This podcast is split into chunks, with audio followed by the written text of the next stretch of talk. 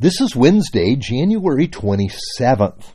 We're starting day 24 of our common rule. We're almost two thirds the way done with these 40 days together. And here's our morning prayer and scripture time. As we're starting this day, I want us to think a little about fasting. We have planned a fast into each week. What does that mean? Why should we fast? What purpose can it serve? Well, here is Jesus in a situation talking about fasting. Mark chapter 2, verse 18 to 20. Now, John's disciples and the Pharisees were fasting. And some people came and asked Jesus, How is it that John's disciples and the disciples of the Pharisees are fasting, but yours are not? Jesus answered, how can the guests of the bridegroom fast while he is with them? They cannot, so long as they have him with them. But the time will come when the bridegroom will be taken from them, and on that day they will fast. Now the disciples of John the Baptist were troubled that Jesus and his disciples were not fasting. This came up because fasting was a normal activity of Jewish spiritual life. Fasting was woven into the festivals of the people, and most people practiced the spiritual discipline of regular fasting, taking a day each week to refrain from eating food. Jesus told John that his disciples were not fasting because he was with them.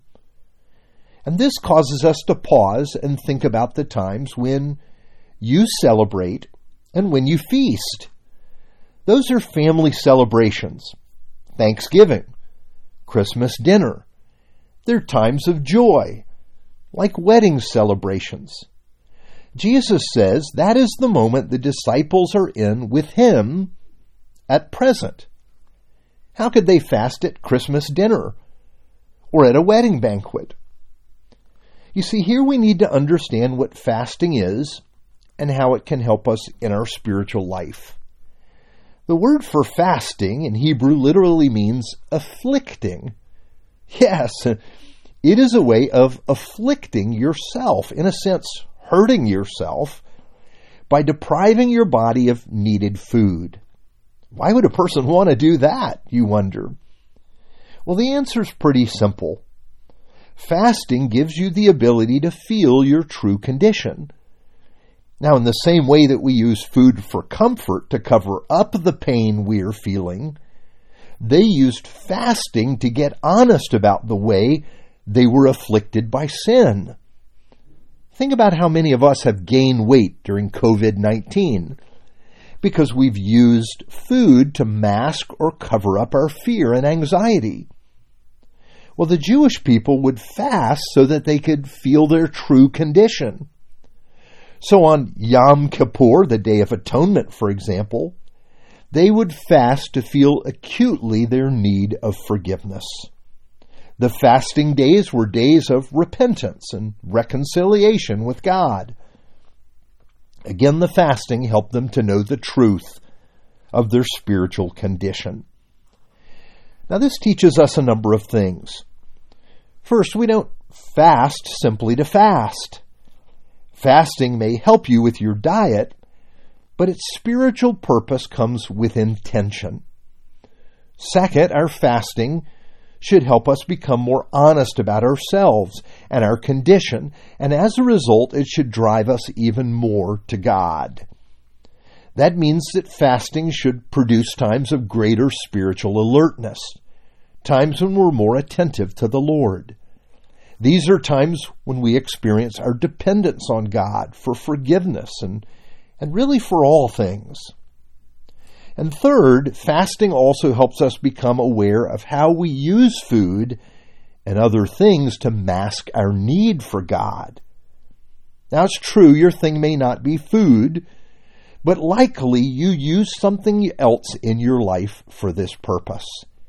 And if that's the case, it may be more helpful for you to fast from that.